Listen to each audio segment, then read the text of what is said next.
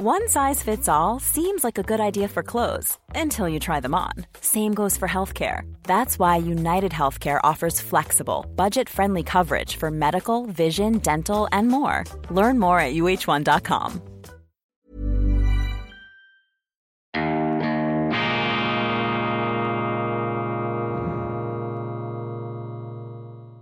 Grüezi miteinander. Einen wunderschönen guten Morgen, meine sehr verehrten Damen und Herren, liebe Freunde, vor allem in Deutschland und in Österreich. Ich darf Sie herzlichst begrüßen zur internationalen Ausgabe von Weltwoche Daily. Die andere Sicht, unabhängig, kritisch, gut gelaunt am Dienstag, dem 10. Mai 2022. Ich bin aus geschäftlichen Gründen ganz kurz in Deutschland gewesen, habe dort äh, eine ganze Reihe von interessanten Gesprächen führen dürfen können. Und da ist mir aufgefallen, dass gerade unter Vertretern der ähm, Publizistik, der Medien, aber auch im universitären Bereich eine für mich äh, immer wieder erstaunliche Ähnlichkeit, um nicht zu sagen äh, Gleichförmigkeit der Meinungen vorhanden ist. Und ich muss es vielleicht etwas präziser ausdrücken. Ich äh, stelle fest, dass es äh, gerade in diesen Kreisen, ausgerechnet in diesen Kreisen, die ja eigentlich diskussions- und debattierfreudig sein sollen, dass es dort sehr, sehr große Vorbehalte gibt gegenüber Meinungen, die nicht dem Gaumont entsprechen. Das ist mir aufgefallen, weil wir äh, unter anderem über äh, die eine oder andere Fernseh-Talkshow diskutiert haben. Und da waren dann meine Kollegen äh, sehr schnell dabei, den einen oder anderen Diskussionsteilnehmer für unmöglich oder für nicht satisfaktionsfähig zu erklären. Und das ist mir eine extrem fremde Vorstellung, denn ähm, meine, das ist halt Demokratie, dass man miteinander redet und da gibt es halt auch einen am Tisch, der vielleicht eine unmögliche Meinung ausdrückt, aber den muss man ja nicht ausgrenzen, sondern den sollte man ja dann vielleicht widerlegen. Und wenn man zum Schluss kommt, dass ähm, die meisten äh, Personen, die eine andere Meinung haben als ich, dass man mit denen eigentlich am besten gar nicht reden sollte, weil man dadurch äh, das Niveau der Debatte oder allenfalls den äh, Korridor des Sagbaren äh, auf eine Art und Weise erweitern würde, wie das eben nicht dem Gaumont entspricht, dem Mainstream oder dem Erlaubten oder Tolerierten, dann stimmt eben, dann stimmt eben etwas nicht. Und mein Eindruck in Deutschland ist, dass das politische, aber eben jetzt auch das mediale und ähm, akademische Establishment eine Art äh, kartellistische Züge angenommen hat, indem man eben, äh, eben wie ein Kartell die unerwünschte Meinungskonkurrenz gar nicht erst an den Tisch kommen lässt. Nun, ich bin immer so etwas wie die Ausnahme, die die Regel bestätigt. Ähm, ich will das aber auch nicht zu hoch hängen. Aber das ist so eine Beobachtung. Äh, das haben wir natürlich in der Schweiz auch, dass äh, dort gerade die sogenannten Meinungs- und Medieneliten oft die intolerantesten sind, von sich allerdings immer wieder das Gegenteil erzählen. Aber äh, in Deutschland habe ich hier den Eindruck, dass das etwas verschärft der Fall ist. Es gibt so etwas wie einen Gesinnungskollektivismus, einen Gesinnungskollektivismus, sieht man auch daran, dass wenn man mit deutschen äh, Medienschaffenden und äh, Akademikern über den Begriff der Demokratie redet, ich will das nicht so theoretisch jetzt machen äh, zum Starten dieser Sendung, aber wenn man mit ihnen über die Demokratie spricht, dann die definiert, dann sagen sie oft, also die deutschen Akademiker sagen dann, ja, Demokratie, das ist so eine Art Grundkonsens über bestimmte Werte fragen. Also man betont sozusagen das Gemeinschaftliche, das Gemeinsame, die geteilte ähm, Wertebasis.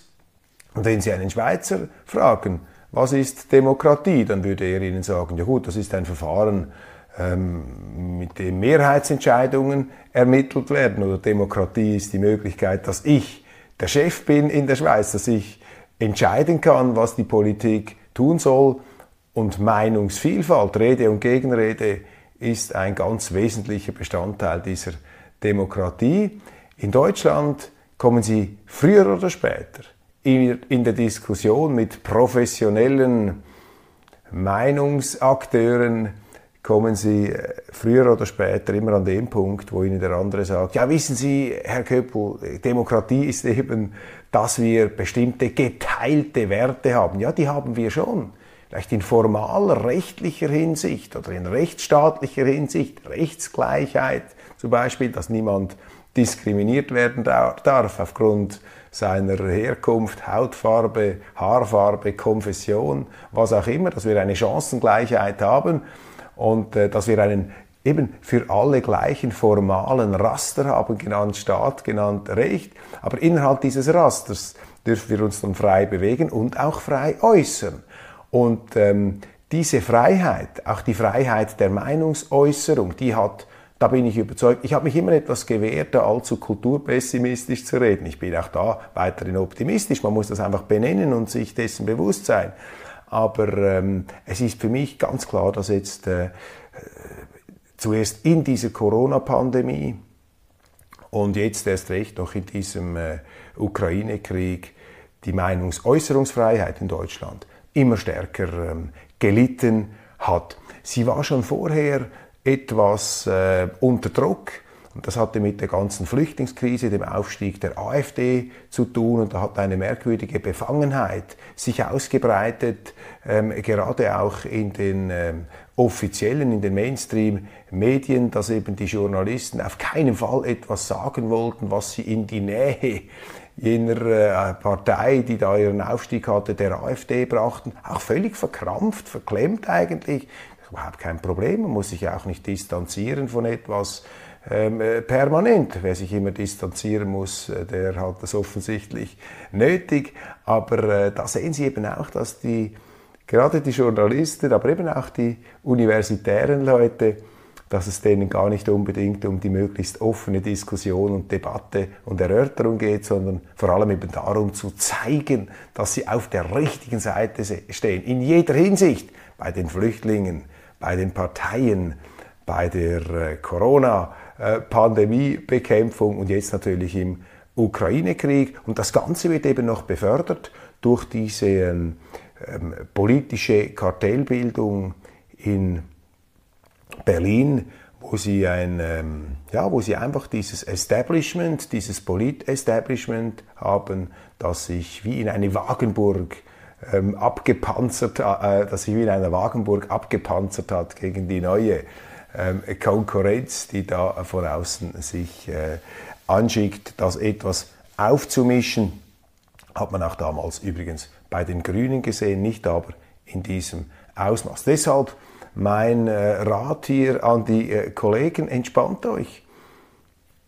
Demokratie ist Vielfalt vor Einfalt. Das ist hier sozusagen die einleitende Bemerkung aufgrund der aktuellen Diskussion. Ja, und dazu übrigens auch habe ich einen interessanten Artikel gesehen von Eduard Käser in der Neuen Zürcher Zeitung. Dem ist das auch aufgefallen. Wieder den Gesinnungskollektivismus in Zeiten des Krieges. Dann ein Exponent dieser ähm, sehr einseitigen, schmallippigen und nicht eben diskussionsbereiten Meinungseinfalt ist ähm, der Korrespondent Johannes Ritter der FAZ. Ich will das nicht zu hoch hängen, man sollte diese Korrespondenten auch nicht überschätzen, aber ich ertappe mich doch dabei, dass ich mich immer wieder etwas aufrege oder zumindest irritiert bin, wenn ich seine Artikel über die Schweiz lese. Und Johannes Ritter, der äh, es eigentlich besser wissen müsste, der lebt nämlich schon einige Jahre in der Schweiz, der kann irgendwie kein gutes Haar an dieser traditionellen, neutralen, direktdemokratischen, unabhängigen Schweiz lassen. Er muss sich da immer, habe ich den Eindruck, etwas die Schuhe abputzen und jetzt natürlich bildet für ihn der Anlass, die Diskussion, die wir haben über die Neutralität, über die NATO, über Waffen- oder Munitionslieferungen. Da ist er selbstverständlich moralisch empört, ähm, dass die Schweiz da in einer Art äh, Doppelmoral verharre. Sie sei sicherheitspolitisch ein Trittbrettfahrer, umzingelt von Freunden.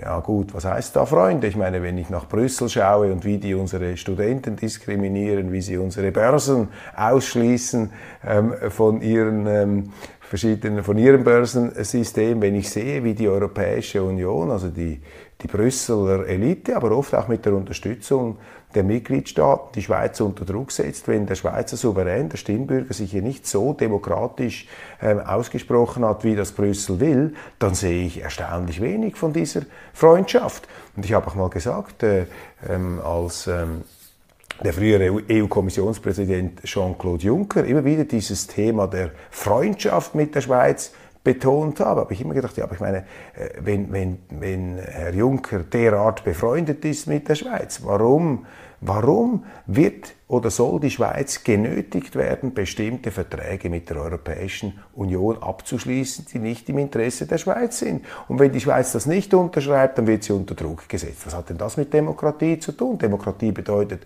dass ich auch ein Abstimmungsresultat akzeptiere dass ich toleriere, dass ein Land nun andere Akzente setzt, andere Interessen hat als ich selber. Aber eben hier bei Johannes Ritter in der Frankfurter Allgemeinen Zeitung ist ähm, absolut äh, bis zur Unkenntlichkeit äh, ähm, sozusagen deckungsgleich ähm, ist hier einfach die Position äh, der Europäischen Union ähm, zu lesen.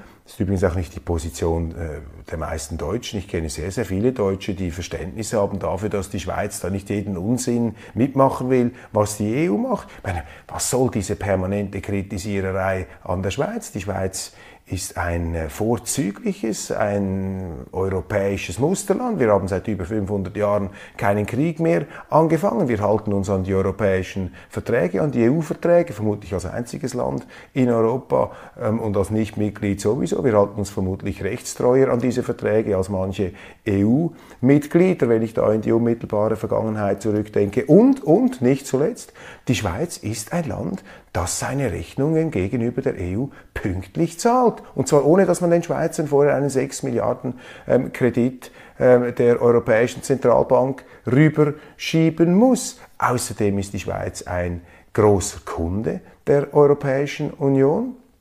Das heißt, sie exportiert viel mehr Güter und Dienstleistungen als die Schweiz umgekehrt in die Europäische Union.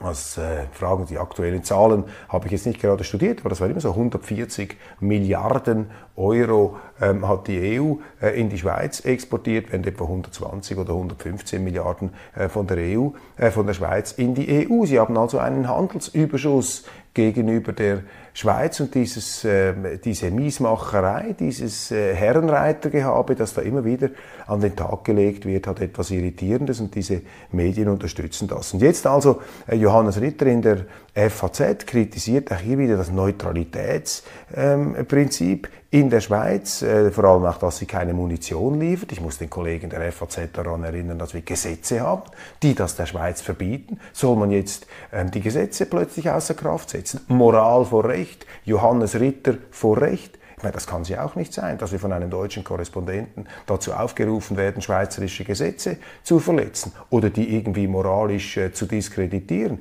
Die sind so beschlossen worden. Das ist so in der Demokratie. Da kann nicht einfach ein, Demo ein, ein, ein Berichterstatter, ein Korrespondent äh, den Rechtsstaat wünschen, äh, den er da ähm, äh, wie er sich das gerade zurechtlegt unter dem Eindruck aktueller Ereignisse. Und dann kommen auch immer wieder ärgerliche Geschichtsklitterungen. Zum Beispiel schreibt Johannes ähm, Ritter, ein Blick zurück zeigt indes, dass die Schweiz es auch nicht immer allzu genau nahm ähm, mit der Nichtwaffenlieferung an Kriegsparteien, wie das das Neutralitätsrecht ähm, eigentlich gebietet, eben sie nahmen es nicht immer allzu äh, genau, äh, nicht etwa aus politischen Gründen, sondern zu ihrem wirtschaftlichen Vorteil, diese bösen, geschäftstüchtigen Schweizer, nicht mal aus politischen, hehren, moralischen Gründen, sondern aus äh, finsterstem ähm, Eigeninteresse des Portemonnaies. Also ein Moralist ist er auch noch, da der gute Herr äh, Ritter, da schreibt er dann zum Beispiel, im Zweiten Weltkrieg lieferte sie Waffen an die Nazis, unterstützt mit Regierungskrediten aus Bern. Und das ist ein Satz, der hier beiläufig ähm, geäußert wird unter Ausblendung des damaligen Kontext und krass irreführend. Wenn man so liest, denkt man natürlich, ja, diese Schweizer ganz schlimm, ja, das haben den Waffen geliefert an die Nazis, ja, genau, da haben wir sie wieder, diese Profiteure, diese Kriegsgewinnler da hinter den sieben Bergen. Aber das sind natürlich äh, Fake News und Verzerrungen. Erstens, was war damals die Situation? Deutschland hat Europa bedroht, auch die Schweiz, mit einem Verbrecherregime. Die haben da Europa mit einem Krieg überzogen. 1940 haben sie Frankreich überrannt. Im Süden marschierte im Stechschritt das faschistische Italien und nach dem Sieg der Nazis gegen Frankreich war die Schweiz umzingelt, war sie umringt. Das heißt, sie war auch von allen Rohstofflieferungen aus der Welt abgeschnitten. Ja, was hätte unsere Regierung damals tun sollen? Okay, Freunde, äh, verhungern wir, wir ernähren uns jetzt von Luft und Wasser und von der schönen, ja, von der schönen Bergaussicht. Ich meine, was sind denn das für weltfremde Vorstellungen? Das war die deutsche Aggression, die die Schweiz in eine existenzielle Notlage gebracht hat. Es gab damals keine übergewichtigen Menschen mehr in der Schweiz. Wir haben auch gehungert, man hatte keine Textilien mehr, es gab keine Rohstoffe mehr. Und in dieser Situation, in dieser existenziellen Notlage hat der Bundesrat damals entschieden, dass zum Beispiel der Waffenfabrikant Emil Bürle, der zuvor nicht an die Nazis geliefert hat oder fast nichts an die Nazis geliefert hat, der den Amerikanern geliefert hat, der den Briten geliefert hat, der vielen anderen Ländern geliefert hat, der kein Nazi war, da hat sie der Waffenfabrik Bürle, die das von sich aus gar nicht machen wollte, hat sie befohlen, ihr müsst Waffen liefern an die Nazi, weil die Nazi im Gegenzug, dass sie wollen das, sie verlangen das, das ist die dominante Herrschaftsmilitärmacht in Europa, weil sonst lassen sie keine Rohstofflieferungen mehr durch an die Schweiz, soll denn unser Land verhungern. Und damals hat der Bundesrat Walter Stampfli, ein Freisinniger, hat gesagt, mich interessiert nicht das Gerede kommender Generationen, sondern mich interessiert nur, dass die Schweizer genügend Essen auf dem Teller haben und auch Kohle im Keller, dass sie die Energieversorgung gewährleisten können. Das ist hier der historische Kontext und nehmen Sie es mir nicht übel, aber ich empfinde es natürlich schon von einer Elitezeitung wie der FAZ schon fast als eine Art Affront, wenn da ein deutscher Korrespondent, dessen Vorfahren die Schweiz hier ähm, existenziell bedroht, bedroht haben, äh, wenn, wenn, wenn der jetzt hier einfach mit so einer ähm, infamen These, ähm, geschichtsklitternd, die Schweiz an den Pranger zu stellen versucht. Das geht einfach nicht. Und da sehen Sie diese moralische Überheblichkeit, die da an den Tag gelegt wird und den Fakten der Realität überhaupt nicht ähm, gerecht wird. Ich lade Herrn Ritter nach wie vor ein, ich habe ihm das schon mal angeboten, ein Gespräch zu führen, um ihm etwas die Schweiz zu erklären. Ich habe die Hoffnung nie aufgegeben. Ich glaube, auch er ist nicht beratungsresistent und in aller Regel haben ja die Kollegen der FAZ äh, ja, interessante ähm, journalistische ähm, Vertreter da. Also das heißt, äh, ich traue ihm zu, da auch etwas lernfähig zu sein. Wo er recht hat, ich bringe immer etwas versöhnlich hier, wo er recht hat, er schreibt, auch später gingen Schweizer Rüstungsgüter bis zuletzt an Länder wie Saudi-Arabien das Krieg gegen den Jemen führt.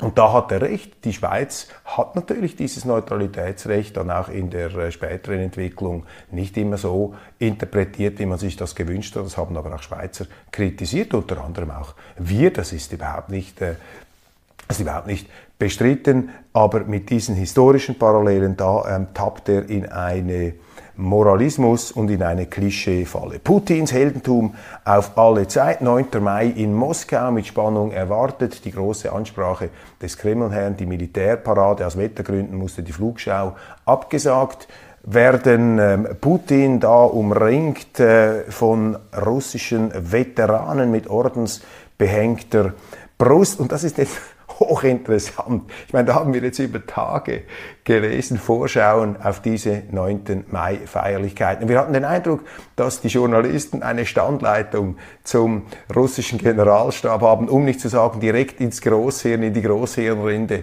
des Kreml-Herrschers. Was wurde uns da alles erzählt, was Putin äh, bringen wird? Er wird sagen, er wird seine militärischen Erfolge in der Ukraine propagandistisch ausschlachten. Natürlich, die gibt's ja gar nicht, diese Erfolge, deshalb muss er das nur propagandistisch äh, erfinden. Er werde eine Generalmobilmachung ankündigen, den Krieg eskalieren, um vermutlich zu umfassenden, umgreifenden Hasstiraden gegen den Westen ansetzen. Und siehe da, nichts davon, aber, aber nichts davon ist nun eingetroffen. Alles falsch, was uns da äh, die Journalisten brühwarm aufgetischt haben. Und da drängt sich jetzt einfach ähm, A lot can happen in the next three years. Like a chatbot may be your new best friend. But what won't change? Needing health insurance. United Healthcare Tri Term Medical Plans are available for these changing times. Underwritten by Golden Rule Insurance Company, they offer budget friendly, flexible coverage for people who are in between jobs or missed open enrollment. The plans last nearly three years in some states, with access to a nationwide network of doctors and hospitals. So, for whatever tomorrow brings, United Healthcare Tri Term Medical Plans may be for you. Learn more at uh1.com. It's that time of the year. Your vacation is coming up. You can already hear the beach waves, feel the warm breeze, relax, and think about work. You really, really want it all to work out while you're away. Monday.com gives you and the team that peace of mind. When all work is on one platform and everyone's in sync, things just flow wherever you are. Tap the banner to go to Monday.com.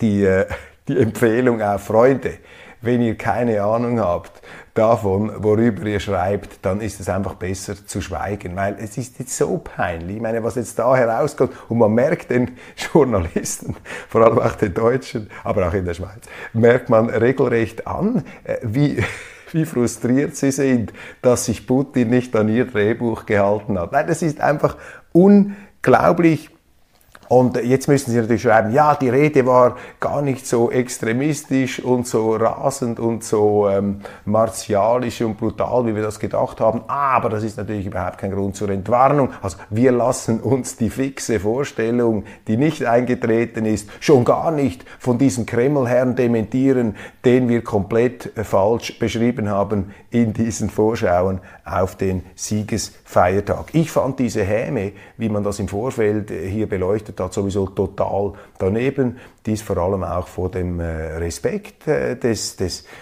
einfach dies, diese historischen Ereignisse, die da erinnert werden. Man muss wissen, die Russen, Russland ist aus Westen zweimal angegriffen worden, von Napoleon und dann von Hitler mit verheerenden Verlusten, mit verheerenden Opfern. Und das ist im Falle Hitlers noch nicht so lange her. Und da sollte man etwas Zurückhaltung üben und nicht schon wieder äh, im äh, Kriegsgetrommel und im Huronengebrüll hier aufzutrumpfen äh, versuchen. Und deshalb gehöre ich nicht zu denen, die jetzt auch an der Fernsehansprache des Sonntags von Deutschlands Kanzler Olaf Scholz großen Anstoß nehmen. Natürlich, man kann immer Politiker reden, kritisieren. Politiker sagen immer zu wenig oder zu viel oder das Falsche oder sie sagen es irgendwie so, dass es einem nicht passt. Und äh, vor allem auch der ukrainische Botschafter äh, Herr Melnik hat sich da ja wieder äh, geradezu in Rage geredet, da der äh, sehr äh, beherzte, leidenschaftliche Meinungsmacher, da teile ich übrigens die Auffassung von Alice Schwarzer, die gesagt hat, sie wünschte sich, er würde etwas weniger provozieren. Man könnte das auch in etwas drastischere und deutlichere Worte packen. Ich finde das ein Ärgernis. Also ich würde mich da äh, total aufregen. Wenn ich jetzt Deutscher wäre, würde ich sagen, was, was soll das? Ist der nicht mehr ganz bei Trost da? Diese ukrainische Botschaft. Ich meine, die Deutschen helfen ja unglaublich. Jetzt liefern sie sogar schweres Gerät, wie Kanzler äh, Scholz das jeweils ausdrückt. Man unterstützt die Flüchtlinge, man unterstützt finanziell man macht Sanktionen, man beteiligt sich äh, an diesem Wirtschaftskrieg, man äh, ist sogar militärisch da ähm, drin. Alles Dinge, die ich ja sehr, sehr kritisch beurteile. Aber anstatt da einmal Danke zu sagen, kommt da dieser Botschafter und spielt sich auf mit seinen, äh, mit seinen Belehrungen und Beanstandungen. Das ist äh, nicht das äh, diplomatische Verhalten, das man äh, hier erwarten kann. Das ist auch eine Arroganz und ähm, mit diesem Verhalten schadet Melnik ganz klar der Ukraine und der ukrainischen Sache. Und da ändert auch nichts daran, dass es jetzt den einen oder anderen Kommentar gibt, wo sich da ähm, Journalisten sagen, oh, das ist jetzt sehr gut und äh, wohltuend, wie sich dieser Herr Melnik, wie er da den Deutschen den Spiegel vorhält. Vielleicht sollte jemand mal dem Herrn äh, Melnik den Spiegel vorhalten. Nun also Wladimir Putin mit seiner äh, Ansprache zum Tag des Sieges über das nationalsozialistische Deutschland. Er hat äh, da Folgendes gesagt, der Schutz der Heimat sei immer heilig gewesen, erinnerte an die Kämpfe aus verschiedenen Jahrhunderten. Ihr kämpft auch jetzt, Zitat, in diesen Tagen für unsere Leute im Donbass, sagte er vor Soldaten und Sicherheitskräften auf dem Roten Platz. Ich zitiere da die Frankfurter Allgemeine Zeitung. Für die Sicherheit unserer Heimat Russlands. 11.000 Mann sollen in diesem Jahr an der Parade teilgenommen haben, weniger als im vergangenen Jahr. Der Sieg von 1945 sei, Zitat, Triumph der Einheit des sowjetischen Volkes gewesen, sagte Putin. Jede Familie in Russland habe im Krieg gelitten. Man sei stolz auf die Generation der Sieger, darauf, dass wir ihre Erben sind und unsere Pflicht ist es, die Erinnerung an die zu wahren, die den Narzissmus zerschmettert haben, die uns aufgetragen haben, wachsam zu sein und alles zu tun, damit sich das Grauen eines globalen Kriegs nicht wiederholt. Ähm, dann begann Putin seine Entscheidung für den Militäreinsatz zu rechtfertigen. Er erinnerte an seine im vergangenen Dezember vorgeschlagenen Sicherheitsgarantien, mit denen er die NATO und die Vereinigten Staaten unter anderem zum Rückzug aus dem post-sowjetischen Raum aufgefordert und die Einrichtung einer Pufferzone vorgeschlagen hatte. Der Westen hatte dies als Eingriff in die Souveränität etlicher Staaten zurück gewiesen. Ehrlicher Dialog, das ist das Wort, das Putin ver verwendet hat, alles vergebens. So resümiert er, die NATO-Länder hätten, Zitat, uns nicht zuhören wollen und das heißt, dass sie tatsächlich ganz andere Pläne hatten und das haben wir gesehen. Russland habe der Aggression proaktiven Widerstand entgegengesetzt. Es habe eine Strafoperation im Donbass in der Vorbereitung gegeben seitens der Ukraine, unterstützt von den Amerikanern zum Einmarsch auf unsere historische Erde, einschließlich der Krim. Immer wieder hat Putin den Donbass, wo 2014 pro-russische Volksrepubliken ausgerufen wurden und auch die damals annektierte ukrainische Halbinsel als historische russische Gebiete bezeichnet, dafür 2014 der Begriff Neurussland verwendet. Das äh, wiederum kritisiert die FAZ, sie sagt, dieser Begriff Neurussland sei da von Putin erfunden worden. Das stimmt natürlich nicht, das ist ein älterer Begriff. Aber wenn Sie, natürlich wird das propagandistisch ausgeschlachtet. Politik hat immer einen Propagandacharakter und in Kriegszeiten sowieso, aber das ist hier die russische Sicht. Die Russen fühlen sich bedroht, äh, in die Ecke getrieben von der NATO-Ausdehnung. Die beiden Erweiterungsschritte ähm, der NATO-Osterweiterung bis und mit Polen, Ungarn, Baltikum, die hat er geschluckt, aber bei der Ukraine hat er immer gesagt, da gibt's eine rote Linie, da dürft ihr nicht rein und das hat der Westen ignoriert. Also ich glaube, man muss hier Putin doch einmal ernst nehmen, wenn er sagt, äh, dass wir hier eine Bufferzone wollen. Wir wollen auch nicht die Ukraine uns einverleiben. Wir wollen eine Bufferzone. Jetzt kann man immer sagen, vielleicht lügt er, vielleicht ist das Irreführung. Mag sein, mag sein, aber er sagt einfach das äh, seit, wie viel? Seit, seit 2008, seit 2007, seit der Münchner Sicherheitskonferenz hören wir diese, hören wir ähm, diese Aussagen. Und es stimmt ja auch, dass im letzten Jahr 2021 verstärkt auch über Drohnen, äh, Bomber, ähm, äh, britische Kriegsschiffe in russischen Hoheitsgewässern, Einsatz eben von Kampfdrohnen amerikanischer Art im Donbass, dass sich dort etwas zusammengebraut hat, gab diese Abkommen und so weiter. Wenn Sie, wir blicken da ja auch nicht durch von außen, was da genau gelaufen ist. Aber mein Punkt ist einfach, der es gibt in diesem Konflikt. Einfach nicht nur wahr und unwahr, wahr und falsch, schwarz und weiß. Es gibt unterschiedliche Sichtweisen, unterschiedliche Gesichtspunkte und vor allem auch unterschiedliche Sicherheitsinteressen, die man ernst nehmen soll, vor allem wenn das Sicherheitsinteresse der größten Atommacht ähm, der Welt ähm, betroffen ist. Ähm, Putin schloss mit den Worten für Russland für den Sieg und dann gab es die obligaten Hurra-Rufe. Und eben interessant, dass also die Zurüstung, die da erwartet worden ist, die verbale, nicht ähm, stattgefunden hat. Olaf Scholz seinerseits am Sonntag die große Rede, ich habe es schon angesprochen, fand ich jetzt alles in allem ja nicht unvernünftig, was er gesagt hat. Versucht beiden Seiten etwas gerecht zu werden, einerseits jenen, die äh, Waffen liefern wollen, die ein verstärktes Engagement Deutschlands wollen. Aber er hat auch daran erinnert, dass es Bedenken gibt, andere Sichtweisen. Er hat auch an die Schuld der Deutschen erinnert zu Beginn seiner Rede. Hat gesagt, ja, wir haben dort einmal ganz übel gewütet, also hat es nicht so ausgedrückt, aber so hat das gemeint, ganz übel gewütet. Und damit meint er natürlich, dass es deshalb auch ein gewisses Gebot der Zurückhaltung gibt. Jetzt heute, man kann nicht schon wieder mit äh, sozusagen, ähm, ja, äh, martialischer äh, Bestimmtheit äh, in diesen Gebieten auftreten. Also ja, würde sagen, er hat das hier gar nicht so schlecht ausgedrückt. Ähm, ja, wir haben, was haben wir sonst noch? Ja, die vielleicht noch Nachbeurteilung der ähm, Wahl in Schleswig-Holstein, dort Absturz der SPD. Die FDP hat auch stark ähm, gelitten, etwas rätselhaft da für die Kollegen in Berlin. Diese FDP immer schwierig, sobald sie in der Regierung ist, das ist interessant, wiederholt sich oft, ähm, verliert die Partei.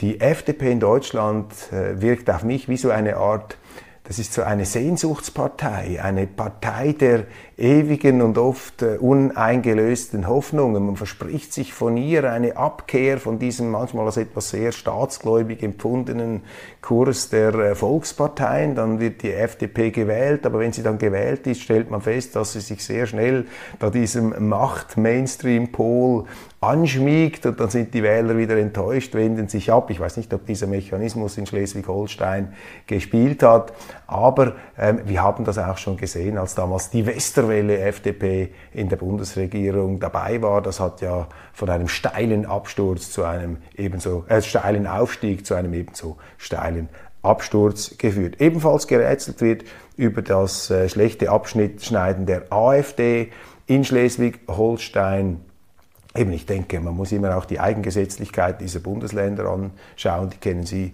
äh, als Deutsche besser als ich. Aber ich glaube, man kann sicher sagen, eine Partei, die äh, im permanenten inneren Streit gefangen ist, auch von den äußeren, äh, im inneren Streit gefangen ist, die hat natürlich äh, immer Probleme. Das ist klar, das wird vom Wähler nicht gutiert. Und äh, klar, man kann dann anfügen, ja, wir werden auch unter Druck gesetzt, wir werden verleumdet, wir werden angegriffen, aber das Gejammer bringt ja nichts. Ich meine, das sind äh, Fakten, das sind klar, das sind die Realitäten. Wenn Sie die Opposition sind, wenn Sie das Kartell herausfordern, dann bekommen Sie äh, keine Parfümwolke, dann wird man versuchen, Sie mit allen sachlichen und unsachlichen Argumenten in den Senkel zu stellen. Da müssen Sie daraus eben wiederum Ihre Stärke gewinnen und die scharfe Profilierung. Und ich glaube, da hat die AfD äh, im Moment ganz große Probleme. Sie kommt mit ihrer Botschaft nicht durch. Sie findet auch keine ähm, Möglichkeiten, äh, vielleicht auch der Provokation, um diese Botschaft gegen, diese, gegen diesen Ring des Schweigens und Beschweigens um sie herum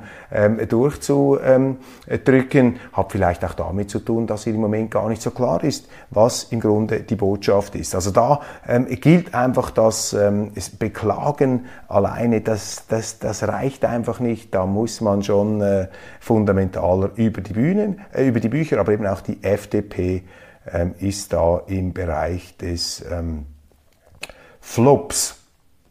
Was haben wir sonst noch vielleicht ganz zum äh, Schluss? Ah ja, interessant, ähm, dass äh, in äh, Präsident Macron, das kann ich nur ganz kurz anschneiden, mache ich vielleicht morgen etwas mehr, hat an einer Zukunftskonferenz der Europäischen Union mehr Zentralismus angekündigt in der EU, dass man in Bereichen wie zum Beispiel Außenpolitik, aber auch der sogenannten Rechtsstaatlichkeit die Mehrheitsentscheidung in der EU einführen möchte. Dies ist natürlich darauf abgezirkelt, die unbotmäßigen Staaten Ungarn und Polen da äh, in, den, äh, in die Defensive zu drücken. Also eine zentralistischere, französischere EU soll da kommen. Bin sehr gespannt, ob die Deutschen, die eben nicht so zentralistisch sind, ob die deutsche Regierung da Widerstand leistet. Im Moment äh, haben wir etwas auch diesen Kulturkampf innerhalb der Europäischen Union.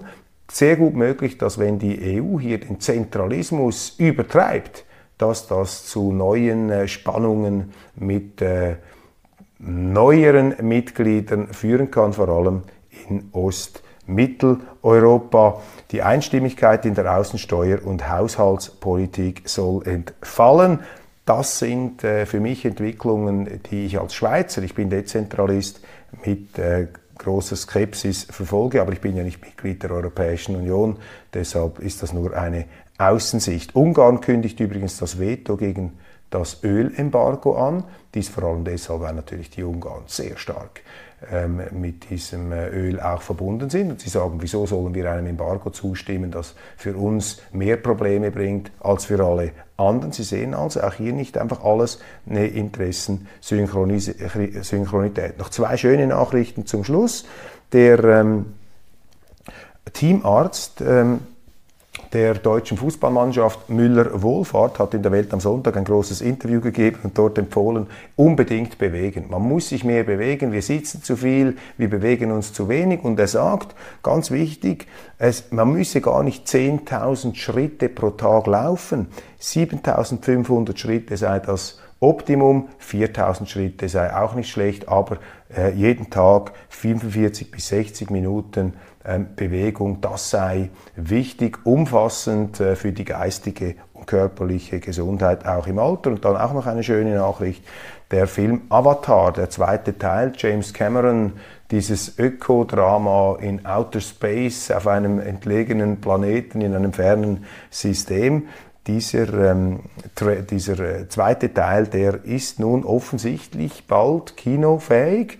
Die ersten Trailer sind bereits zu sehen. Ich habe den ersten Avatar äh, geschaut und war vor 13 Jahren sehr, sehr beeindruckt über dieses äh, neuerliche Meisterwerk von James Cameron, einem der erfolgreichsten Regisseure in Hollywood. Meine Damen und Herren, das war's von Weltwoche Daily International. Ich danke Ihnen ganz, ganz herzlich für die Aufmerksamkeit und freue mich, wenn Sie auch morgen wieder dabei sind. Äh, machen Sie es gut, einen schönen Tag und bis bald.